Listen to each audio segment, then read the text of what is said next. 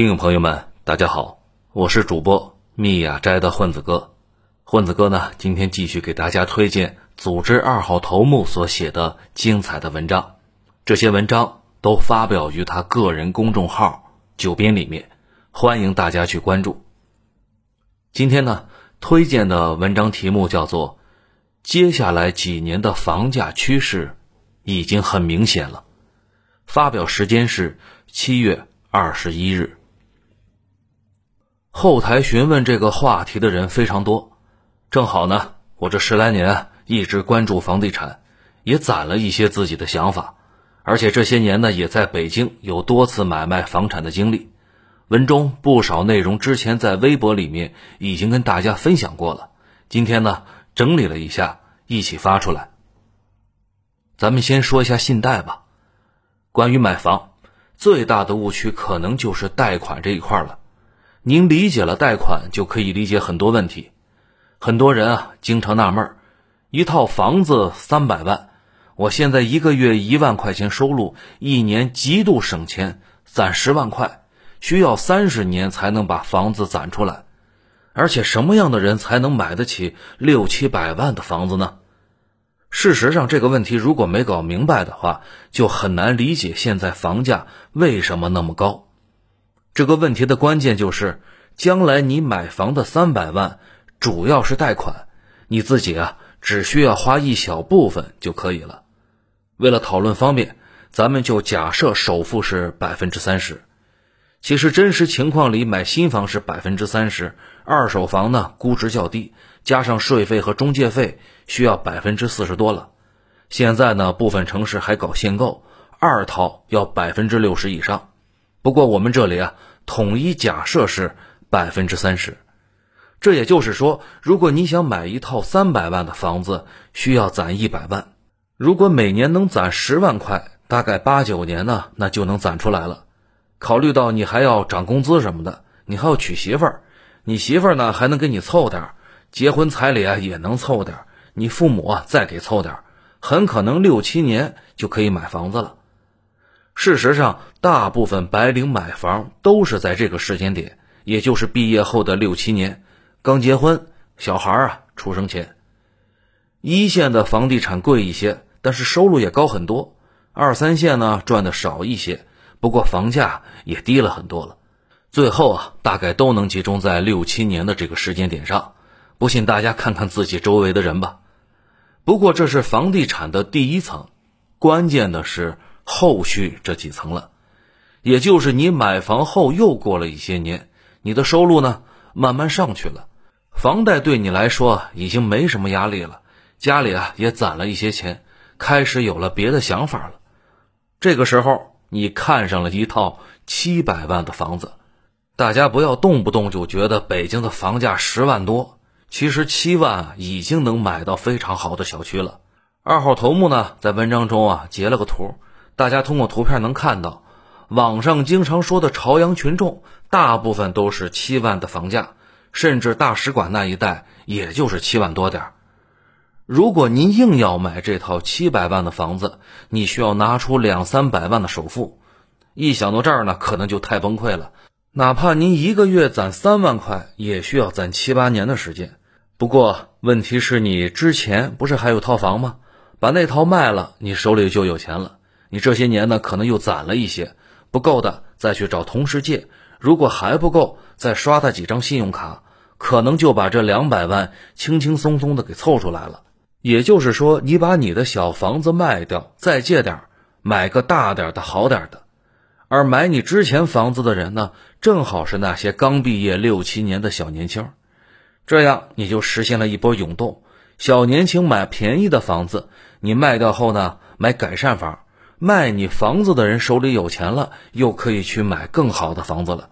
其实啊，都是卖掉手里的房子，贷款去买更好的。大家现在也听出来了吧？看似天价的房子，其实你只需要支付三分之一的首付就可以了，剩下的那全是银行的钱。而且越是有钱人，越会玩银行杠杆，而普通人呢，普遍不喜欢银行。也懒得去了解银行的套路和玩法。更极端的模型下面呢，咱们去核算一下啊。如果按照百分之三十首付购房，刚毕业没几年的小年轻用了一百万买了你的三百万的房子，银行呢出了两百万；你用了三百万买了九百万的房子，银行出了六百万。卖你房子的那个人可以去买两千七百万的房子，银行在里面出了一千八百万。看出来了吗？银行全程参与了放大财富。三套房从银行里面掏出来了，一共两千六百万。从这个意义上来说，房地产永远不是货币的蓄水池，而是货币的放大器。说到这里啊，大家也就明白了那个最关键的问题了：房地产的涨落核心是贷款政策和接盘侠。如果有人买你的房子，而且贷款容易，房价呢就会大涨。如果贷不出来款，或者没有人买你的房子，你就没法买别人的，那么这个交易量呢就上不去了，房价自然就没法涨上去了。比如，二零一六年房价涨得太猛，北京在二零一七年就搞了一个二套首付比例不低于百分之六十，而且为了防止你跟你媳妇儿离了婚，把房产放你老婆名下，你净身出户冒充首套，又搞了一个政策。是离婚一年内，只要你之前买过房，就算二套。那这个政策呢，也就是传说中的认贷认离，这些玩意儿全是针对贷款的。那么这个政策一出呢，当年的火热的房地产市场应声就凉了。假如你想卖掉你们家的三百万的房子买七百万的，那么按这个政策走，首付一下子就飙到了四百二十万，而不是之前的两百多万。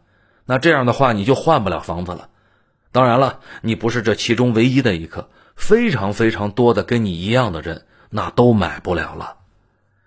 那么就在这种情况下，市场上的交易量呢就会暴跌，房价上升趋势也就限制住了。咱们多说一句，北京房地产行业有个明显的规律：如果某个月的房产买卖超过九千套，这就是要涨价的标志了。如果低于这个数，那就属于正常交易量。所以说，贷款政策是房地产领域的关键政策。大家整天都在探讨房价的涨落，其实关键就是政府会不会动贷款政策。如果稍微动一下贷款政策，房价立竿见影的会波动。在一线城市，一个常识而且是共识的问题是，月供它不是问题，关键是首付，首付越低。参与进来的人就越多，房价涨的那就越快。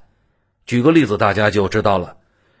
一套七百万的房子，如果首付是百分之十，那么就是七百万，贷款六千三百万，月供呢三万多，能买得起人多的离谱，房价肯定会上涨。同样是这套七百万的房子，如果首付是百分之六十，也就是四百二十万，月供呢降成了一万五，总价没有变哈。能买得起的人一下子就变得非常非常少了，既然买不起，那房价呢，自然也就上不去了。而且越是有钱的人玩贷款玩的那是越溜，普通人很多时候都想不到的招，在他们那里啊，那是日常的玩法了。咱们再聊一下最近比较热的深圳的房价。说到这儿呢，那就有个问题了：深圳前段时间是怎么回事呢？怎么突然就暴涨了？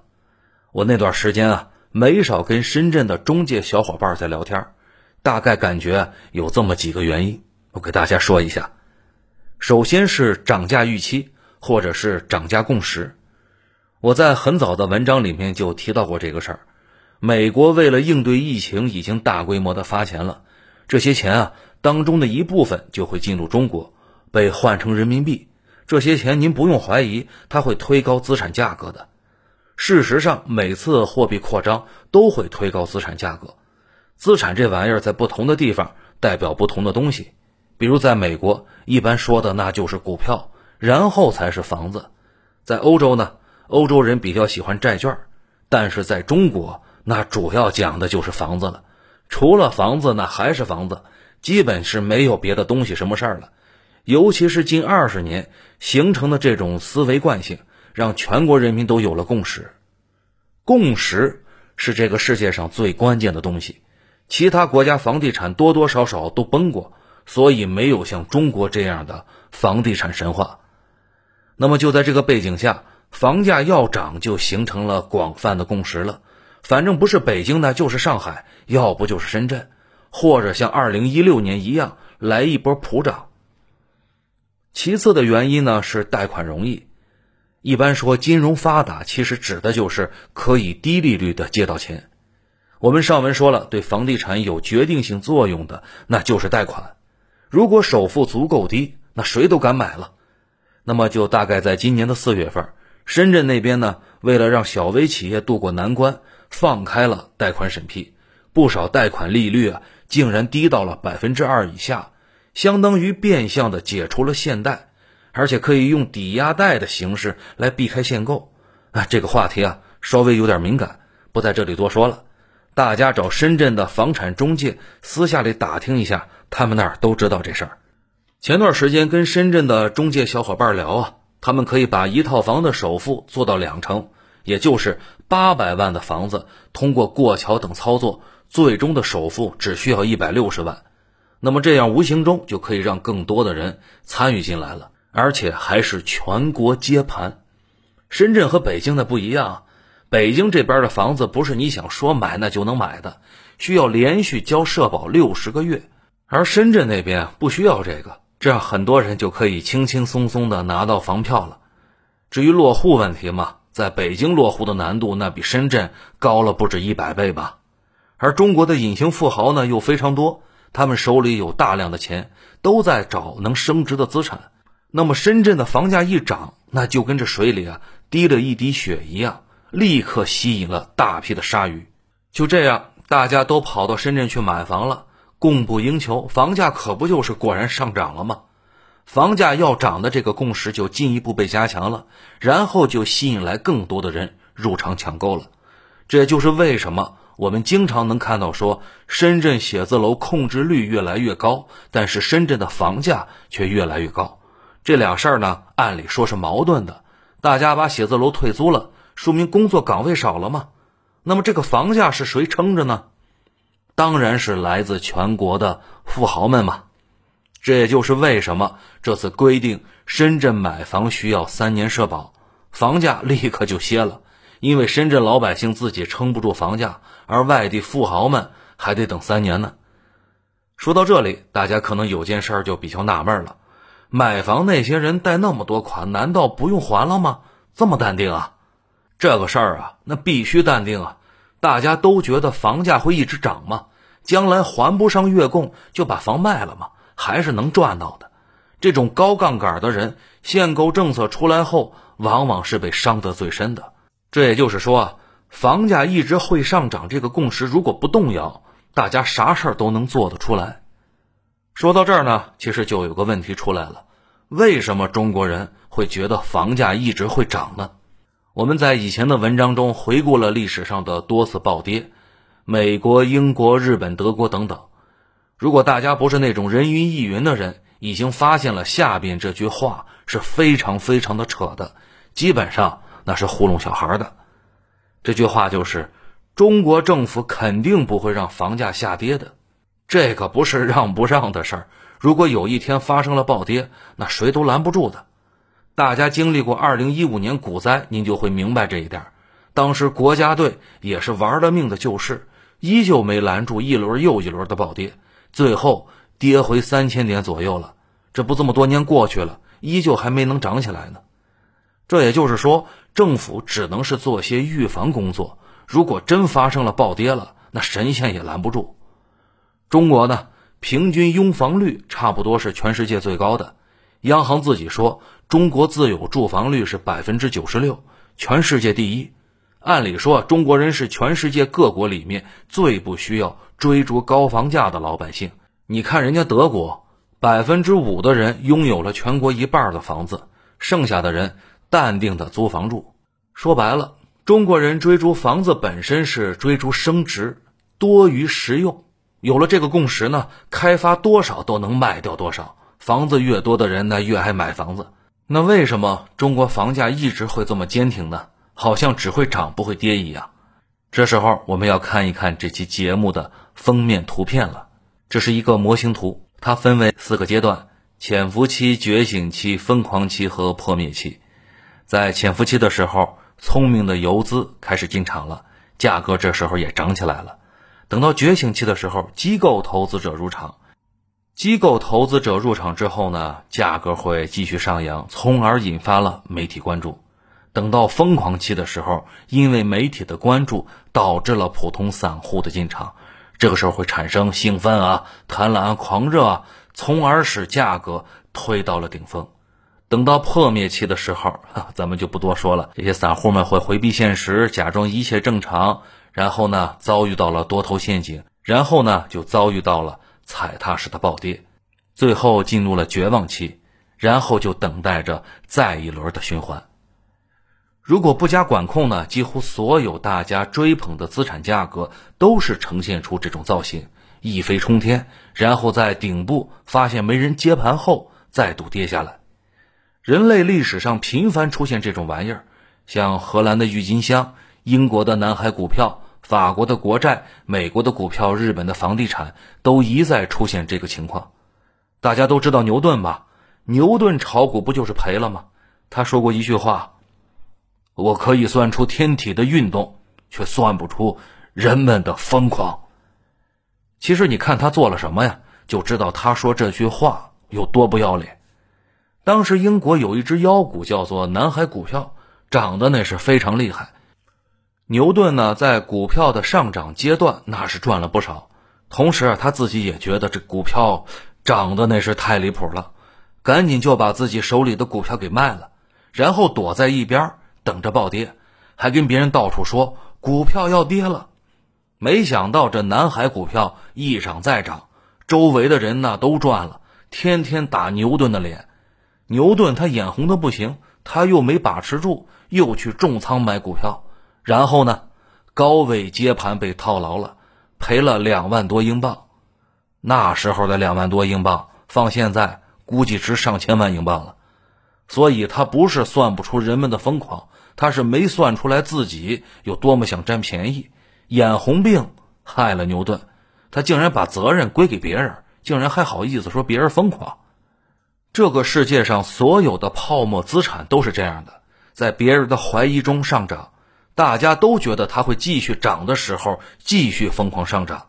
等到大家觉得它永远涨的时候，你会发现资金不足了，没有人接盘。然后爆掉了。我国的房价如果放任不管，毫无疑问的会重走刚才咱们说的那条路，在万众瞩目中一飞冲天，最后跟日本房价一样，重重的摔到地板上。如果发生了这种事儿啊，那是既有好处又有毛病。好处是啊，全民去魅了，大家今后也就不再迷信房价永远会涨的鬼话了，可以适当的把一部分钱投在消费领域。毕竟现在每天都在说内循环拉动内需，全民炒房可没法造就一个健康的内循环啊。而这毛病呢也很明显，如果发生了暴跌，会变得跟日本的情况是一样的，天量的财富消失了，不少人会欠上一屁股债，一生都在郁郁寡欢中度过。大家可能理解不了天量财富怎么就消失了，大家的心态怎么就崩了？其实啊。很容易理解的，你们家八百万的房子就摆在那里，你可以去银行抵押贷款四百万出来做买卖。如果房价跌了呢，跌成两百万了，那么就只能抵押出一百万来，缩水了一大截。而且八百万的房子，你背了四百万的房贷，你也就认了。如果房子只剩下两百万了，你还在还那四百万的房贷，你说你什么心情啊？这可不是天方夜谭啊！上世纪的日本、我国的香港、台湾都发生过这种事儿，这房价跌的还没贷款多呢，大家天天上班都跟上坟一样，不过还是把贷款给还上了。那您问咱们国家是怎么成功避免了这一切的呢？呃，咱们再回去看刚才那张图片，就在贪婪和狂热的那个位置上，我们进行了调控了，每次。房价大涨，眼瞅着要出事儿的时候，政府果断出台限购政策。最近的一次就在二零一七年三幺七新政，大幅收紧了贷款，买房想贷款你也贷不出来，房价直接就被卡到那里了。从那以后呢，这个曲线就变成了一个厂字形，工厂的厂，也就是高位横盘了。那么在接下来的三年里，一线的房价整体是阴跌的，也就是房价看着变化不大，不过想卖出去却很费劲的，成交量呢也一直是半死不活的。这也就是说，我国每次都在房价高到出事之前把房价给限制住了，避免了泡沫被刺破。大家心中的那个房地产非常坚挺的共识一直没有出现过动摇，对于房子永远都是有钱就买的想法。我们一直在说，共识是这个世界上最重要、最有影响力的东西。如果房价坚挺的这个共识不存在了，中国的房子大规模抛售，别说卖了房能买下整个美国了，很快就会因为找不到买家一文不值了。这就跟一九四九年上海解放前的房地产是一样的，不少红帮青帮的大佬的房产一折起售，但是根本他卖不出去，因为能接盘的人也都罪行累累，准备跑路了。听到这儿呢，您肯定会问，那么接下来会发生什么呢？深圳这事儿其实说的很清楚了，今年政府的态度那就是摁住房价，其实呢也很好理解。我给大家举个例子，大家就知道了。朋友呢有个小公司，有几十个员工。他跟我说，我们这些人累死累活，每年收益大部分都交房租了。这几年周围的人都建议他把公司注销了，把员工遣散了，去买几套房算了。不过他觉得这几年房价整体是阴跌的，做公司收益不太高。但是房子这几年呢也在阴跌，如果再发生暴跌，他就干脆不做公司了。去当寓工了。事实上，这几年在深圳大规模买房的，确实有不少是做实业做不下去的小老板们，把员工遣散掉，把剩下的钱投入房市了。大家听出来了吗？房价太高，涨幅太快，这事儿不仅会腐蚀经济，还可能造成大面积的失业潮。其他问题都好说，失业是最麻烦的一件事儿，而且它还是一种双向伤害。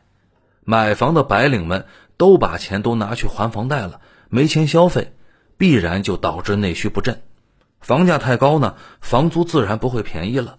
做买卖人赚的钱呢，全交房租了，他们不赚钱，自然会解散公司去炒房，这样呢又影响到了实体经济。问题是，这个社会最宝贵的是企业家们，他们创造财富，提供就业岗位，所以政府后续啊要做一个非常复杂的操作。既让大家相信房地产会依旧坚挺，毕竟影响了房价坚挺的这个共识的后果是不堪设想的。但是呢，又要让大家觉得房价不会暴涨，安安心心的去做买卖、去消费。那么具体是怎么操作呢？其实一句话，那就是慢慢涨。如果发生暴涨呢，就立刻把它摁住，就跟衣兜里露出一沓钱，赶紧塞回去一样。既表达了自己有钱，又比较低调含蓄的表示我不是那种张扬的人。房价也是一样，既让大家不失去信心，又没法投机。毕竟政府又要卖地赚钱，又不能让房地产把市场给腐蚀掉了。所以吧，缓慢而温和的上涨是接下来很多年的基本态势，甚至涨幅会低于宏观利率。也就是说。房价涨幅可能长期会低于你把钱存银行，这也就像我们揭示了三件事儿：如果是刚需或者是改善，买了那是没什么问题的；如果是长期投资，问题也不大。共识一天不破裂，大家依旧有钱就会去买房子的。如果短期内借钱贷款买房准备套利，下场呢就是深圳这段时间炒房客的下场，刚入场那就被套住了。那么至于城市选择呢？毫无疑问，我一直都在说的，人类的文明史那就是大城市变得越来越大的历史。进入工业化社会后，更是出现了几千万人口级别的超级巨兽型的城市。英国早期的一个学者叫做拉文斯坦，他应该是最早提出来了人口迁移理论的。他尽管研究的是十九世纪的东西，不过现在依旧适用。我们读一下他理论中的三条：一。迁徙主要是经济因素。二，交通会刺激迁徙。三，对外迁徙主要发生在二十到三十五岁。综合起来看呢，那就是经济越发达的地区，今后人越多，而且还都是适龄的年轻人。我国大规模搞基建会加重这一趋势，尤其是随着高铁的开通，人口会加速向大城市聚集，今后会出现越来越多的鹤岗，在那种地方，房子会越来越不稀缺。好在中国没什么持有成本，不然也会出现底特律那种一美元卖房的情况。而与此同时呢，超大城市会变得越来越寸土寸金的。不过，拉文斯坦在19世纪就观察到，每次人口迁徙之后，都会有一波反人口迁徙。这些年也很明显的，比如我毕业的时候，我们十几个人到了北京，现在留下来的并不多。